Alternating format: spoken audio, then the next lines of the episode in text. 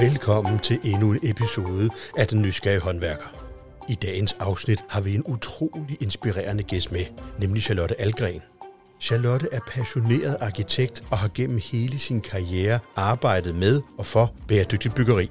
Fordi bæredygtighed eller sustainability er at gøre mindre skade, og vi skal forbi det. Altså vi skal længere, det nytter ikke noget kun at gøre mindre skade, vi skal simpelthen sørge for, at vi får plads til alt levende på planeten, kan man sige. Ikke? Ja. Andre levende organismer end os. Men bæredygtighed betød for mig i sin tid i hvert fald, og nu bare fordi der har været så meget greenwashing, at øh, der, er, der er mening og sund fornuft i den måde, vi gør ting på. Charlotte er en ægte ildsjæl med masser af vigtige budskaber på hjertet. Vi dykker ned i emner som bæredygtig byggeri og hvordan vi kan komme dertil, men også vigtigheden af læring, branchens strukturer og betydningen af at turde fejle. Så sæt dig godt til rette og lyt med, når Charlotte deler sin ekspertise og erfaringer og passion for mere bæredygtig fremtid. Du vil blive inspireret, udfordret og måske endda opdage nye perspektiver på branchen. Jeg er jeres vært, Mads Ocking. Velkommen til Klar til at blive nysgerrig? Lad os komme i gang.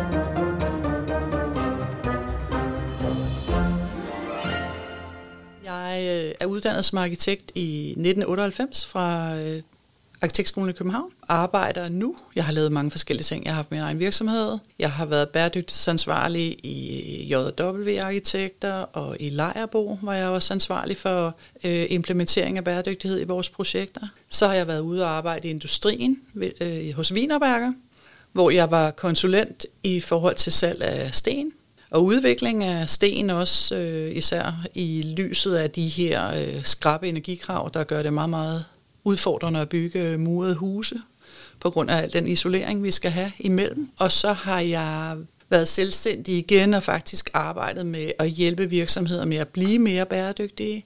Og nu øh, underviser jeg, det har jeg gjort siden 2018, hvor jeg underviser studerende fra amerikanske universiteter på DIS, Danish ja. International Studies, i øh, bæredygtige designstrategier, hvor vi kigger på øh, design fra byniveau, og så helt ned til at forstå, hvad ting består af, hvad for nogle råstoffer går der til at producere for eksempel en mobiltelefon, og hvad for nogle processer går de råstoffer igennem, energiforbrug, tilsætningsstoffer, kemikalier, farver, til at forstå, hvad sker der så med en ting, når den ikke kan mere? Hvad sker der efter den er ikke virker længere, så man får sådan en livscyklusforståelse af, af ting. Og derudover, det gør jeg to dage om ugen, og derudover så arbejder jeg hos øh, WSP, som er en stor øh, rådgivervirksomhed, der WSP Danmark, hvor jeg sidder som øh, senior rådgiver inden for bæredygtighed, og øh, skal arbejde med der, hvor min spidskompetence ligger, tror jeg i virkeligheden, at se, hvor der kan opstå synergier i projekter og imellem projekter, sådan så vi sikrer mest mulig bæredygtighed i det, vi gør. Det er jo så heldigt, at jeg har så fået lov til at få dig i studiet, fordi det, vi skal snakke lidt om i dag, det er netop bæredygtighed. Nu plejer jeg... Meget heldigt. det, er meget, det er meget heldigt, at vi ikke skulle snakke om automobiler. Ja. Præcis, der vil jeg ikke være god. det er heller ikke mig. Jeg plejer også at spørge dem, der kommer i studiet, om hører, hører du podcast egentlig? Det gør jeg. Og den sidste gode podcast, du har hørt, hvad er det? Oh, jeg har faktisk haft en periode, hvor jeg hørte en masse amerikanske podcast, Ja. og det er måske også lidt, fordi det er måske lidt derfra, at det startede, og der Ja. er nogen, der har været i gang i, du ved, 12-15 år, og virkelig meget viden. Den seneste, jeg har hørt, det er øhm, Paus Byggeride. Byggeriet, Det er ja. den seneste, jeg har hørt. Faktisk også hørt en, som var rigtig god, der hed Hjerteflimmer for voksne, hvor der er øh, Sara Bro og en øh, psykolog, der hedder Jytte Vigelsø, som simpelthen så er de to øh, gæster inde, en mand og en kvinde hver gang. Charlotte, hvad betyder bæredygtighed for dig? Ba- bæredygtighed for mig, altså nu er ordet jo desværre blevet rimelig udvandet, og, og mit, mit kursus der, jeg underviser på DIS, hedder Sustainable by Design, og jeg har faktisk lige talt med min chef om, at vi er nødt til at måske ændre det til at hedde Regenerative by Design, så man laver regenerativ design, hvor vi genetablerer alt det, vi har ødelagt på planeten, fordi bæredygtighed eller sustainability jo er at gøre mindre skade, og vi skal forbi det. Altså vi skal længere, det nytter ikke noget kun at gøre mindre skade, vi skal simpelthen sørge for, at vi får plads til alt levende på planeten, kan man sige. Ikke? Ja. Andre levende organismer end os. Men bæredygtighed betød for mig i sin tid i hvert fald, og nu bare fordi der har været så meget greenwashing, at øh, der, er, der er mening og sund fornuft i den måde, vi gør ting på. Og det er også det, der jeg er drevet af. Altså simpelthen, det er det, der driver mig i dagligdagen, det er, at jeg synes, at, øh, at forholde sig til omverdenen på en bæredygtig måde giver så meget mere mening, hvis det øh, giver mening for dig. ja, men jeg, jeg kan ikke, regenerativt design, kan du komme, kan du fortælle os et eller andet eksempel på, hvad, hvad, hvad, hvad snakker vi her, når vi snakker?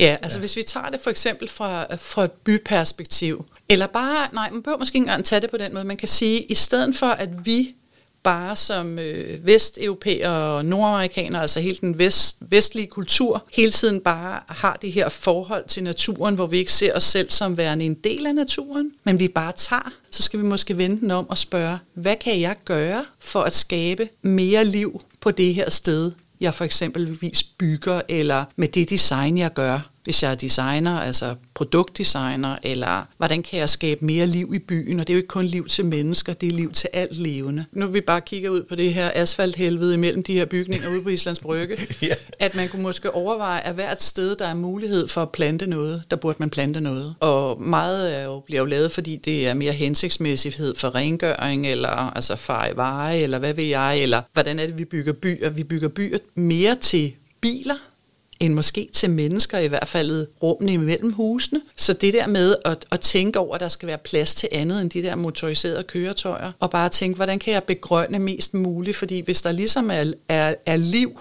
vækster er jo også levende organismer. Det har vi jo efterhånden lært, at træer taler sammen gennem deres mycelium under jorden og kommunikerer, passer hinandens afkom og alt muligt fantastisk. Første gang man hører om det, så tænker man, ej, kan det være rigtigt? Fordi vi jo aldrig ligesom lært at, at tage ordentlig vare på af andet levende end os selv. Nej. Øh, men i virkeligheden, så, øh, når man så læser om det, så siger man selvfølgelig, altså det vokser jo. Selvfølgelig er det levende. Men det der med, at jeg tror, når det er, man ligesom kan etablere mere natur, så er der en masse andre ting, der følger med. Og i virkeligheden handler det måske bare om, ikke at vi måske ikke skal gøre så meget, vi bare skal skabe plads for, at naturen kan finde ind af sig selv. Fordi det kan den jo. Du kan jo kigge ud i naturen. Naturen har ikke noget affald. Alt har en værdi for noget andet. Når det dør, så bliver det livsgivende grundlag for noget andet, der vokser op. Og, og, og det vokser, altså naturen, må man se der, hvor man giver plads til den, der, den vokser jo bare. Den bliver jo ved med at udvikle sig, udvikle sig og udvikle sig. Og det der med at forstå, at vi er en del af det, tror jeg er en vigtig pointe. Nu har vi også fået et, et, nogle krav til et nyt bygningsreglement, ja. der, altså, at der skal foreligge noget dokumentation, og specielt med byggeri over 1000 kvadratmeter og sådan noget. Hvad, hvad vil dit bud være på, jamen hvad, hvad, skal, hvad skal drive den her, altså det, hvad ser du som, som barriererne for, at vi kan komme i gang, og hvad ser du som, hvad kan man sige, nogle af de ting, vi kunne gøre for at drive den her bæredygtige ja. udvikling? Altså, fordi jeg har jo tænkt over det her altid. Altså, hele min professionelle karriere, hvad, hvad gør vi? Altså, hvordan får vi folk til at forstå, at det er en vigtig dagsorden, fordi ellers så udøver vi os selv, hvilket vi er godt og grundigt i gang med. Så ja, altså, det handler jo sådan helt overordnet, der mener jeg, at det handler om at få i hvert fald forståelse af, at vi er omverdensafhængige. Vi er en del af den verden, vi tager af. Og hvis vi tager alle naturressourcer fra den verden, så er der ikke mere tilbage til os selv. Verden skal nok overleve. Det er jo menneskeheden, der uddør. Både forstå, at, øh, at man er en del af den her sammenhæng, sådan så man kan agere i forhold til det. Altså, og så er der jo også et kæmpe videnskab omkring virkemidler, fordi vi jo i nullerne jo var fuldstændig opslugt af energi, det vi skulle gøre noget ved uden at forstå, at rigtig meget af det, vi gjorde noget med for at spare energien, brugte vilde mængder af energi i deres produktionsfase. Ja.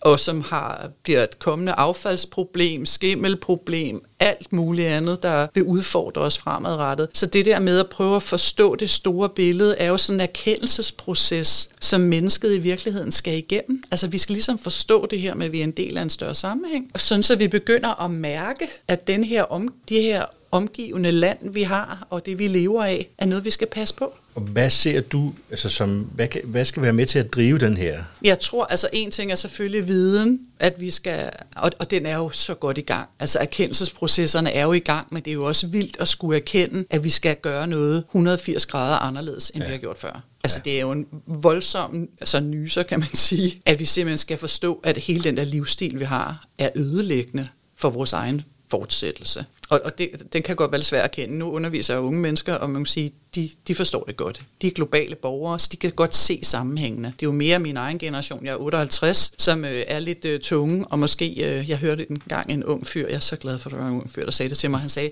hvis bare vi kunne slippe af med øh, mænd, plus, på, mænd på plus 60, så ville det være så meget nemmere at forandre verden. så tænker jeg, måske der er også en pointe i det, uden at, uden at putte alle under en kamp. Jeg begynder jeg at sidde her over svide. ja, ja, så kan man sige, jamen, så, er det, så er jeg bare en gammel heks. Eller hvad. Men, men altså, en ting er erkendelsen, en anden ting er virkemidlerne, og så, men også det der med, at vi er nødt til at prøve os frem. Vi er nødt til at afprøve at bygge på måder, som har lavere CO2-aftryk, lavere ressourcetræk. Vi bruger de ressourcer, vi har, og ikke øh, altså, give plads til at fejle, så vi kan lære af ja. vores fejl teste ting. Altså byggeriet er jo pakket ind i lovgivning. Altså man kan jo ikke slå en skid, undskyld mig, Nej. i, i, i det der setup, fordi det er forbudt at dø, og det er forbudt alt muligt, og industrielle interesser, der har gjort, det er blevet så stramt. Men altså man kan jo som rådgiver nærmest ikke engang få øjnene op over kanten, altså for bare at prøve at tænke lidt længere, end det lovgivningen, ligesom det apparat lovgivningen øh, genererer omkring os for at få lov at bygge. Så, så det der med at åbne op for nogle muligheder, og prøve at gøre ting anderledes, ja. altså sådan så vi kan erfare erfare, at det her, det fungerer faktisk. Og byggeri er jo langsomt, så det er jo det der med, hvad, hvad kan vi gøre? Altså bruge det, vi har. Det der med, at vi skal bruge de bygninger, vi allerede har. Vi skal forstå, at vi måske ikke behøver alle sammen bo på minimum 120 kvadratmeter. Måske også samle os mere, altså lidt ligesom de gamle landsbysamfund, hvor at folk boede ligesom rundt om et centrum, og så var alle al jorden var i sådan en, en cirkel udenomkring. Ikke? Ja. Øhm, og det er jo ikke alle, der har lyst til at være en del af et fællesskab, og det skal selvfølgelig være frit, og man kan jo være en del af et fællesskab på mange måder, men det er også som om den der vestlige kommercielle verden har skilt os ad.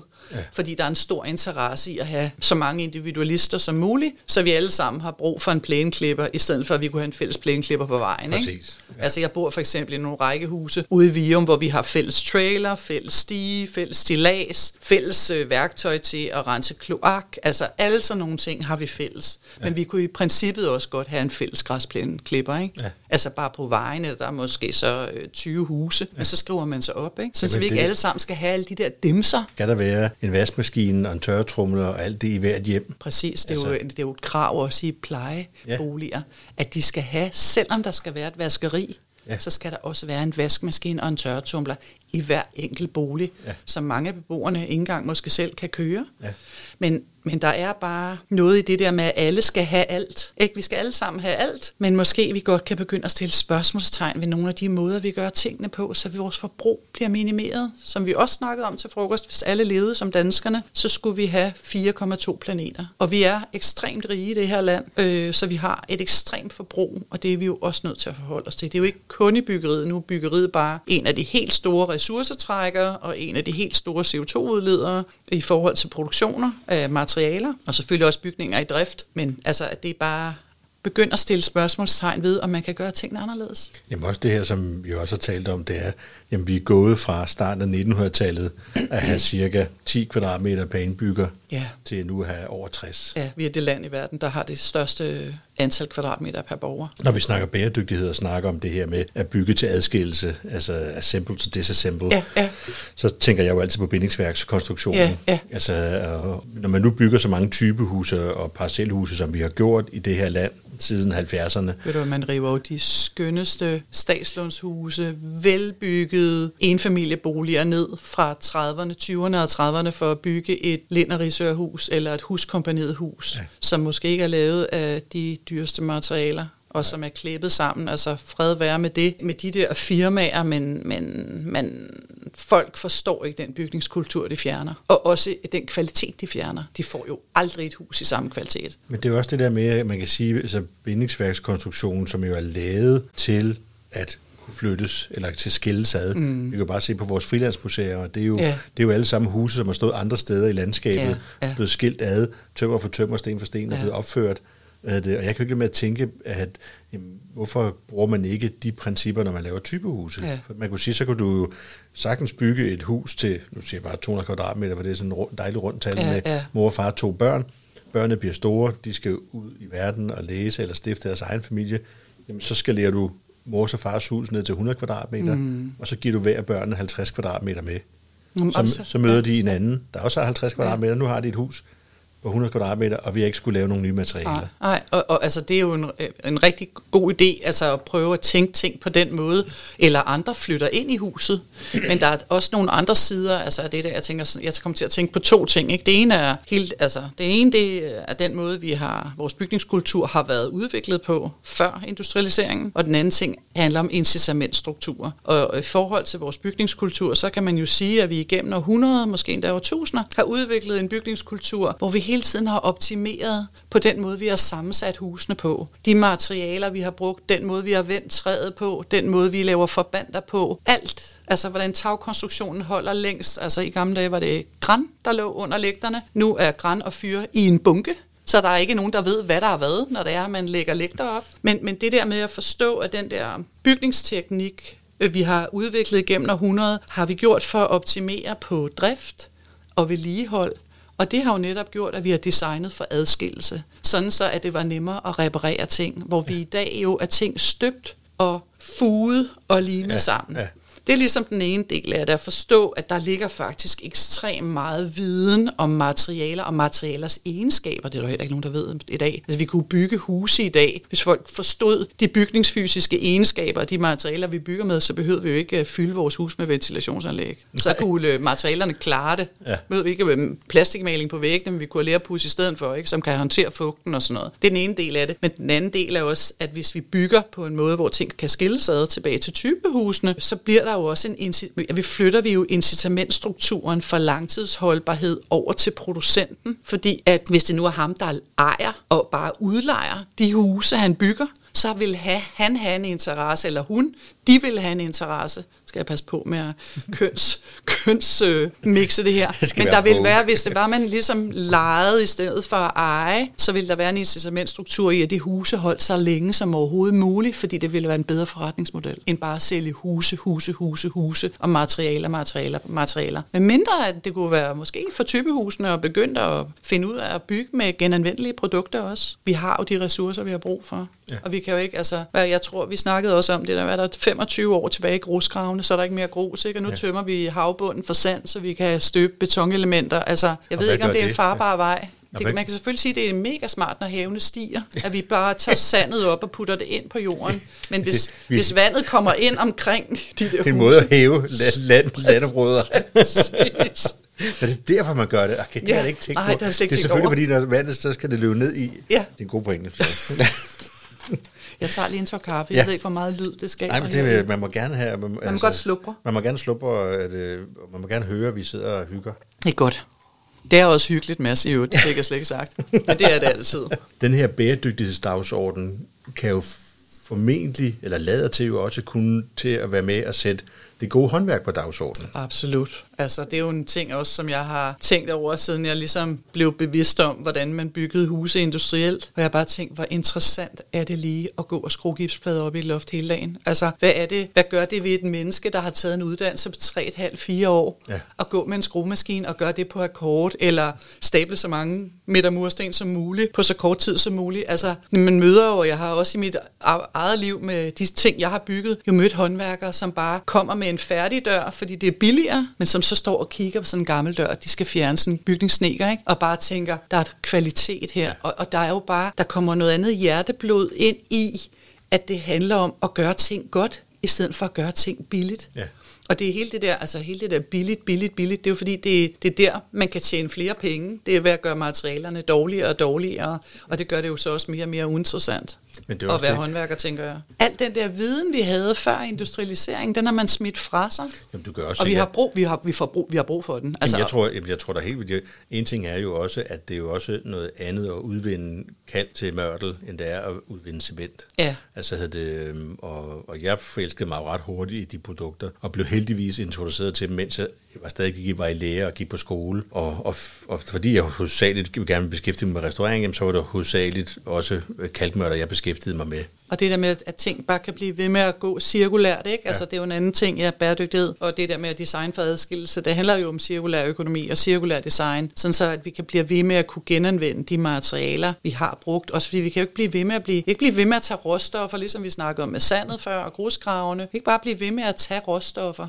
For lige pludselig så er der ikke flere. Så vi er nødt til at forstå, at vi er nødt til at bruge de, de råstoffer, vi har taget op af jorden, og bruge dem til det, vi har brug for, ligegyldigt om det er byggeri eller andre former for, for ting, vi producerer. Ikke? Alle de der ting, vi ikke selv kan dyrke. Og vi kan ikke dyrke lær, og vi kan ikke dyrke grus. Nej, nej. Vi kan i et omfang dyrke træ og tømmer, og derfor det er jo ja. også, og det er jo også samtidig byggemateriale, som jo, mens det vokser, optager CO2 fra luften. Altså det, selvfølgelig, der kan jo bare være et spørgsmål om leveringstid. Det kan jeg da også godt huske, at jeg jo har stødt på det her med tømmer, som jo også siger, jamen beskaffenheden af kvaliteten af det, som vi arbejder med i dag, er en anden end dengang de startede, fordi man kan bare se på overringen i træet, hvor lang tid det får lov til at vokse, før Præcis. vi ja. skover det og bruger det til tømmer. Ikke? Ja. Altså havde det før i tiden, hvor man jo spejlskar alt træ Præcis. ind mod kernen, altså havde det så alt havde ligesom noget ved i sig. Man forstod ikke? træet. Ja. Man forstod, hvordan træet arbejdede. Altså det der med også at vende træet i den rigtige retning, ja. når du bruger det som beklædningstræ eller et, et træ til hegn. Rødgranen, som vi jo bruger i, i Danmark, den vokser faktisk lidt for sydligt, har lidt for varmt, og det er derfor også, de vælter, når det er, det er de, vi har storme og sådan noget, og orkaner, fordi de bedre kan lide at vokse køligere, og når de vokser køligere, vokser de langsommere, og så får vi jo tættere overringe. Så det der med at pæse træet gør jo også, altså, at kvaliteten af produkterne også bliver dårligere. Ja. Og begynde ligesom at operere måske ud fra en materialevidens forståelse, i den måde, vi bygger på, og hvor er det så, skal vi så have alt træet fra Nordsverige og Nordnorge, eller hvad giver mening? Og der er jo, altså, vi skal jo ikke kun bygge med træ, fordi så vil vi fjerne al biodiversiteten i en fart, men også, der er en taiwanesisk arkitekt, Le, altså, han har, er uddannet i USA, men så en del af sin uddannelse var han så i, øh, i, på Forum Romanum i Rom, og så de her gamle konstruktioner, hvor han så, at søjlerne var fyldt op med byggeaffald. Men byggeaffaldet var jo rent, fordi det var jo andre teglprodukter og andre mørtelprodukter, der bare var stoppet ind her. Og han har simpelthen så øh, sat sig for kun at arbejde altså med cirkularitet, så han bygger ting ud af genanvendte produkter eller affald. Han har lavet en hel... Øh, et helt hospitalsafsnit i Taipei, som er kun bygget af bygnings, eller ikke kun bygningsaffald, affald i det hele taget. Øh, en, et corona-afsnit. Altså, det er så cool. Der findes en film, der hedder Going Circular. Nu er vi kommet ind på det her med omkring genanvendelse af genbrug materialer. Kan jo se, at det har taget fart de, de seneste år. Der er også nogle af, jo, af de store det, nedrivningsfirmaer, som jo også den gang har, har meldt sig ind i på banen og ind i kamp. WSP arbejder vi også med det. Altså ja. der sidder nogle specialister, der kan tage prøver på både jord, men også på al, alle byggematerialer, hvor vi arbejder tæt sammen med, med nedriverne for at prøve at se potentialerne for at genanvende materialerne. Ja. ja. Men hvorfor er det, vi er, hvorfor er der stadigvæk den der berøringsangst med at pille det ud, og så forarbejde det på en eller anden måde, og så mm. der, der er hele tiden det der med, hvem, hvem skal have ansvaret?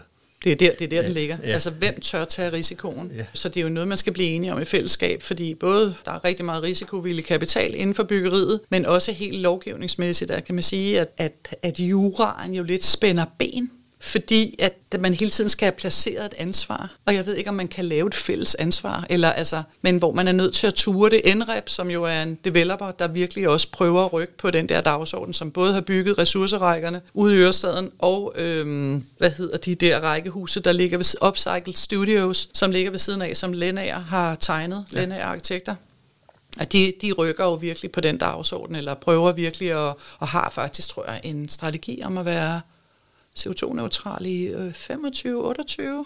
Okay. Altså, og det ved de ikke, hvordan de skal nå, men de har bare sat det mål. Ja. Hvad, hvad tror du, fordi vi ved, vi, det her med, hvem skal have ansvaret, hvem skal bære det, ja. det, var, det var for at høre din vurdering af, og dit syn på, hvad skal vi gøre for, at det her med at genanvende og genbruge materialerne bliver noget, som bliver en realitet? Ja, altså der er, jeg tænker, der er flere ting i det, fordi øhm, der er både det der med, at, at det er en stor udgift for en nedriver, og have en masse døde penge liggende. Altså nedrive materialer. Det handler om mængder også. Altså kan vi levere? Der er også firmaet, der hedder Again, som også øh, arbejder med at lave produkter til byggeriet med affaldsprodukter. Og, og jeg ved øh, fra Christian, som sidder der, at, øh, at det, der er svært, det er at kunne sikre en leverance. Altså har han, kan han skaffe materialer nok? Så det er jo sikkert ja. meget sådan en opstartsfase, at, at der er ligesom nødt til at komme et flow i det der. Der er nogen, der er nødt til at have de der døde penge liggende ved at have en masse materialer liggende ja. på lager indtil det er klar til at blive brugt. Og så tilbage til det, vi startede med at snakke om, det der med at turde risikere noget mere. Altså teste nogle ting. Og det selvfølgelig skal der være nogen, der finansierer det, men det kan være, at staten er nødt til at gå forrest. Staten er nødt til at vise vejen. Øh, og,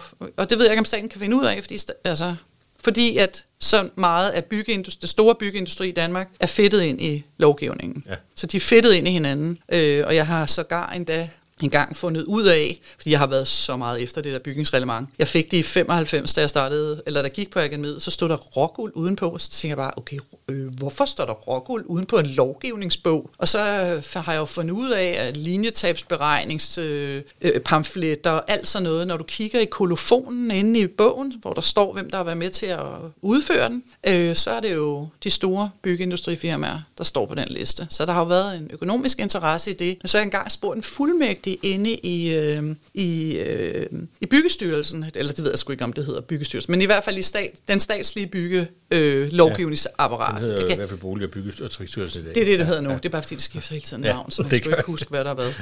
øh, jeg ved ikke, om det forandrer noget, at det skifter navn, tror jeg ikke. Nej, men, men så spurgte jeg hende bare, så siger jeg, hvorfor har industrien så meget magt på lovgivningen? Og for, så siger hun til mig, at øh, det er gammel vane. Fordi man sad der i 60'erne, tjente jo penge på elementbyggerier, og vi eksporterede det til andre lande, og man kunne bare se, at der kom penge ind i statskassen. Så man benyttede sig jo af, at der var nogen, der havde mere viden om det her, end man havde i statsapparatet. Ja. Og det er man så bare den måde, de har fået foden ind på.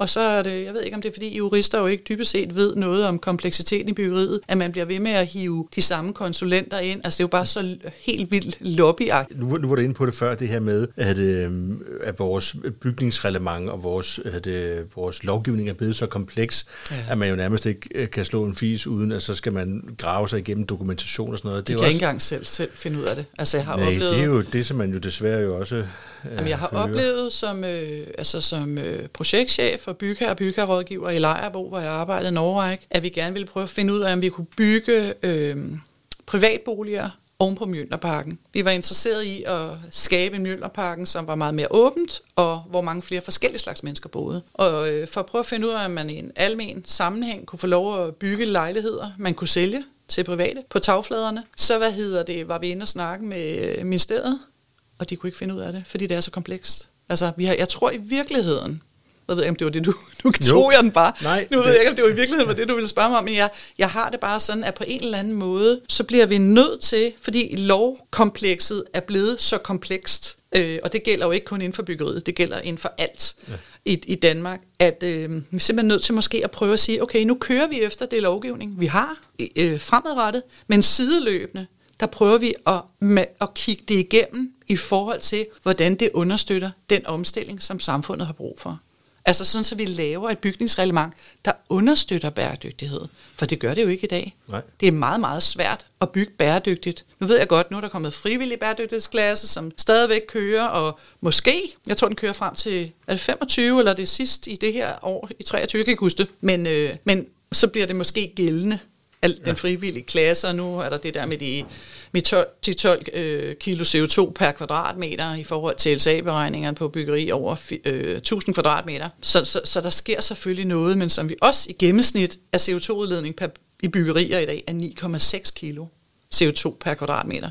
Okay. Og kravet er 12 nu. Ja. Altså, kan, hvor er ambitionerne henne her, ikke? Ja, vi har heller, vi har heller ikke, havde, vi har heller ikke byggerifasen med i de beregninger. Nej, Vel? nej det tror jeg, det var ret i. ja. Det er kun materialerne. Ja. Så vidt, ja, det skal jeg ikke hænges op på. Jeg er, ikke helt, jeg er ikke helt dernede. Men hvad var det, du spurgte om? Du spurgte om lov, ja, hvordan lovgivningen ligesom begrænser os. Ja, fordi der er jo flere andre, dem der har været i studiet, som jo også taler om det her med, at man har, har man efterhånden med, med lovgivning på grund af, at der selvfølgelig også har været, at vi der i 70'erne der kom alt muligt ting i husene, ja. Ja. som viste sig efterfølgende at være giftige for både Ja. dem, der skulle bo i, men også dem, der arbejdede med Ja. det. At nu har vi lavet så meget regulativer, at det er blevet så stift, at nu kan vi ikke få den øh, innovation, som ja. Ja. der skal til for, Nej. at nu skal vi til at bygge på en anden måde, vi skal til at bygge Ja, bæredygtigt. ja. Er Jeg, egentlig tænk, altså jeg tænker lidt ligesom man har lavet frikommuner og sådan noget, så, hvor man har prøvet ting af i forhold til plejesektoren og alt sådan noget, at man er nødt til måske også at gøre det samme med byggeriet. Det tror jeg faktisk også, man har snakket om, at de frikommuner måske også skulle have den mulighed at prøve at bygge på nogle andre måder, så vi tør noget mere. Ikke? Fordi ja. det er jo også sådan nu, at øhm, arbejdsmiljøloven jo spænder ben for at kunne lave et naturligt ventileret hus, for eksempel. Eller måske ikke naturligt ventileret, men det er sådan, jeg har tegnet en skole på et tidspunkt, da jeg boede på Bornholm øh, for en ingeniørvirksomhed derovre. Tilbygning til en skole, hvor at vi øh, arbejdede og jeg tegnede på en måde, så det kunne krydsventileres. Altså man kunne åbne vinduer i den ene ende og i den anden ende, så luften kunne komme igennem. Men så kommer, går arbejdsmiljølovgivningen faktisk ind og siger, at hvis en lærer får hovedpine, så kan læreren klage til sin inspektør eller til skoleinspektøren, fordi at de får, hvis de får hovedpine af, at der måske er frisk luft. I stedet for, at det er okay, at man skal gå hen og åbne vinduet, hvis man synes, man har behov for frisk luft. Altså, der er også noget i hele den der måde, at vi som mennesker ikke skal reagere på vores fysiske behov længere, fordi der er lyset tænder af sig selv, vandet tænder af sig selv, luften skifter sig af sig selv. Altså, vi ligesom holder op med at være kroppe, ikke?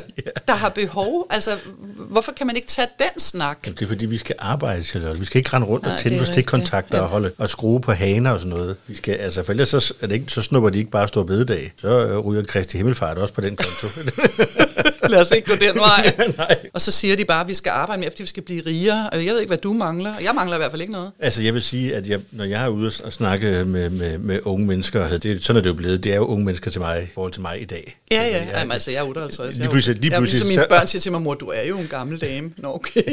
Jamen, jeg har oplevet, ja, der er to ting, som jeg altid prøver at gøre dem klart omkring det her med, med at når vi, når vi kommunikerer og sådan noget, vi kender kun hinanden på sproget. Det lærte jeg af min far. At, og, og der er forskel på at være ydmyg og være underdanig. Ja. Vi har tendens til i Danmark, at vi blander de to begreber sammen, fordi mm. vi er sådan nogle, der skal gøre op med autoriteter, og øh, jeg skal ikke, øh, det er også derfor, vi ikke er så... Du skal ikke bestemme over nej, mig. Nej, ikke bestemme over mig. Altså, altså, altså servicere sådan, kan godt være sådan lidt, altså, man er underdanig og sådan noget. Det prøver at fortælle dem, jamen hvis du vil lære noget, som du skal her i, i, i de lærerforhold, og det er det her sidemandsoplæring og sådan noget, så gør det ikke noget, man er ydmyg omkring det, Nej. og siger, der er faktisk et andet menneske, der har brugt lang tid på at blive dygtig. Den ekspertise vil jeg godt tilegne mig, det går jeg til med en vis form for ydmyghed. Men det er ikke underdanighed. Du må ikke stå med hatten i hånden. Så kigger de på mig og sådan med et stort spørgsmålstegn. Ikke? Og så, Hvad betyder det? Jamen, det er heller ikke så moderne at, at, at, altså at være ældre. Nej, dag. nej, det er ikke moderne at være ældre, det er det ikke. Vi har snakket jo meget om det her det, i, i byggebranchen, fordi vi jo stadigvæk, efter alle de år, jeg har været her, er jo, vil jo så gerne have flere unge til at vælge en erhvervsuddannelse. Absolut. Og, og det er jeg jo også selv stor Så skal man jo også synes, det er fedt at stå og lave en dør, ikke? Jamen, så skal man, altså jeg tror jo, det som vi skal gøre for at få nogle unge til at vælge, det er, at os, der er i branchen, kan gøre det til den fedeste branche at være i. Absolut. Sådan at de reelt bliver i tvivl. Jeg er ikke interesseret i, ligesom vi har gjort nu i Danmark i 30 år, tvunget en masse i gåsøjne over i gymnasielle uddannelser, fordi vi skal have vidensarbejdspladser, og, og så kunne man ellers gå og tage en erhvervsuddannelse. Og så vil vi samtidig gerne lige forkorte uddannelserne, så ja. man, en kandidat skal være et år, fordi vi skal leve af viden og kreativitet, så vi vil gøre uddannelserne dårligere. Der er altså der er bare nogle ting, der er bare nogle tråde, der ikke helt samler sig ind i mit hoved i hvert fald. Men, men du der, har ret. Altså. Men alle, i, altså i alle aldre, på tværs af køn og ja, alle mulige ja, andre, altså, ja. til at have lyst til at være i byggebranchen. Ja. Det er ikke kun øh, det unge øh, mænd mellem 16 og 20. Nej, nej, voksenlærling. At det bliver en branche, du tænker, hvis jeg skal skifte nu, eller skal lave noget andet, så skal jeg over i byggebranchen. Ja, og prøve at bruge mine hænder, i stedet for kun ja. at bruge mit hoved. Ja. Ikke at det ene udelukker det andet. Altså, det, var ikke, det var ikke det, jeg prøvede på nej, at sige. Nej, men jeg ved, vi er ikke uenige du, om det nej, med... det ved nej, du godt. Nej, nej. Og jeg har hele mit arbejdsliv, alt hvad jeg har bygget, har jeg brugt de håndværkere, jeg har bygget med, fordi de går med træet, med murstenene, med vinduerne, med alting hver dag, så de har så meget mere viden om det, end jeg har. Og det, det er tilbage til ydmygheden, ikke? Jo. At forstå, at der er nogle andre mennesker, der har en viden, som du ikke selv har. Ja. Og vi skal have en bredere forståelse for, at hvad laver vi hinanden i byggeriet, og hvorfor gør vi det? Ja. Det tror jeg giver bedre byggeri. Jeg tror, det er noget af det, der skal være med til også at drive den grønne omstilling. Ja. At vi har forståelse for hinanden i de her processer. Absolut. Og at og forstå, hvor komplekst det er. Der er ingen der er ingen der bygger hus alene. Nej, det er der ikke. lige præcis. Jeg tænker faktisk på, når du siger det, så tænker jeg på også, at, øh, at byggeriet har også brug for større fleksibilitet, og det var fordi, du sagde, hvad er det, der driver mig? Nu nærmer var vi os. Øh, vi nærmer var os det jo, the final? Nej, vi, vi, vi, jeg plejer altid lige at slutte af med, at det, øh, at spørge gæsterne det, om, og det, og det sidste spørgsmål, jeg plejer at stille den, det er, hvad kunne du godt tænke dig at blive bedre til her i 2023? Øh, hvad kunne jeg godt tænke mig at blive bedre til? Hmm, det er et stort spørgsmål. Jeg vil sige, du er ikke den eneste, der har holdt en kundpause. Nej, nej, men det er jo også fordi, det er jo vigtigt altså, at få svaret ordentligt. Men altså, jeg øver mig jo hele tiden i at blive et bedre menneske. Altså forstået på den måde, at jeg øver mig i at øh, kommunikere mere præcist. Være sikker på, at dem, jeg snakker med, at det, jeg siger til dem, giver mening. Så vi kan have en, ligesom en fælles platform at tale ud fra. Og i virkeligheden, så synes jeg jo helt grundlæggende, at øh, kommunikation er det sværeste her i livet. Alt andet er bare ting, der skal gøres. Fordi at øh, hvis jeg siger noget til 25 studerende, som jeg i reglen har i gangen, så kan jeg være helt sikker på, at de forstår på 25 måder. Så, og det samme gælder jo i vores kommunikation, når vi bygger. At det skal være altså klart og tydeligt, og det er jo så blevet endnu mere vigtigt, synes jeg, fordi vi er så kommunikerende på skrift. Fordi vi, vi holder altså, mailer øh, mere, end vi taler i telefon. Og, så det der med at være vir- virkelig opmærksom på, hvordan kan det her opfattes af modtageren. Så det der med, hvordan kan jeg bidrage som menneske til, at verden forandrer sig gennem min ageren. Og noget af den ageren handler selvfølgelig om kommunikation, men jeg tænker jævnligt over, fordi det går så langsomt med den der omstilling. Hvad, hvad mere kan jeg gøre? Altså jeg har meldt mig ind i andelsgårde, hvor jeg betaler 150 kroner om måneden, og så køber vi vores landbrugsjord tilbage og dyrker den regenerativt. Jeg skal faktisk, når vi stopper her, skal jeg ud og besøge en gård i Lejre, ja. som andelsgård har købt, og skal ud og tale med den landmand og høre, hvordan det er, de gør det. Fordi jeg synes, det er så interessant, fordi vores landbrugsjord er jo helt essentielt for vores øh, fødevareproduktion. Jamen med de, den afsluttende bemærkning, så vil jeg bare sige, at det var som sædvanligvis en fornøjelse at være så sammen med dig. Så hyggeligt med os altid. Uh, det, det, som jeg plejer at sige, det er jo slet ikke sikkert, at det var sidste gang, at du skulle være med i det Jeg kommer podcast. så gerne igen. Du ved, jeg har alt for meget på hjertet, og det kan du også høre.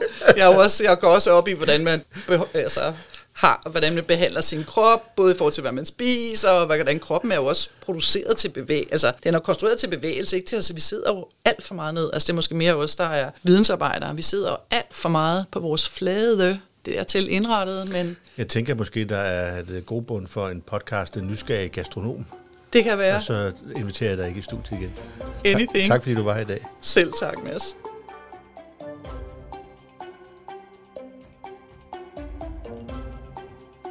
Tusind tak til Charlotte for hendes fantastiske bidrag til denne episode af Den Nysgerrige Håndværker. Hendes passion for bæredygtig byggeri og hendes indsigt har virkelig beriget mig og vores samtale. Jeg har forsøgt at finde alle de emner og virksomheder og hjemmesider, som Charlotte taler om her i episoden, og sat dem ind i episodebeskrivelsen. Men vi er slet ikke færdige med at udforske det spændende emne inden for håndværk og bæredygtighed. I næste episode så har vi den ære at byde velkommen til professor og arkitekt Nikolaj Bo Andersen. Nikolaj han er ansat ved det Kongelige Akademis Arkitektskole i København, og han er professor i bæredygtig bygningskultur, og så er han centerleder for Centeret af Bæredygtig Bygningskultur. Og så er han samtidig medlem af det særlige byggesyn og af Statens Kundfonds repræsentantskab. Ja. Og så er det jo så, at, øh, at man kan sige, øh, selv i den vestlige verden, øh, måske skulle vi blive bedre til at bruge de bygninger, vi har bedre. Ja. Ved at transformere dem, restaurere dem, bygge dem om, efterisolere dem osv. Fordi det viser sig jo, når man regner på det, at, at det alt andet lige er bedre at, øh, at bruge det, vi har, i stedet for at bare bygge en masse nye kvadratmeter. Ja. Nikolaj bringer en dybtegående viden og ekspertise med sig, og vi ser frem til at udforske hans perspektiver på bæredygtig bygningskultur og andre spændende emner. Så bliv ved med at lytte med, vær nysgerrig og lad os sammen fortsætte vores rejse mod en mere bæredygtig fremtid. Denne podcast er gjort mulig i et samarbejde mellem Dansk Håndværk og 3F, og jeg er jeres vært, Mads Ocking. Vi høres ved. Og husk, der er ingen af os, der bygger hus alene.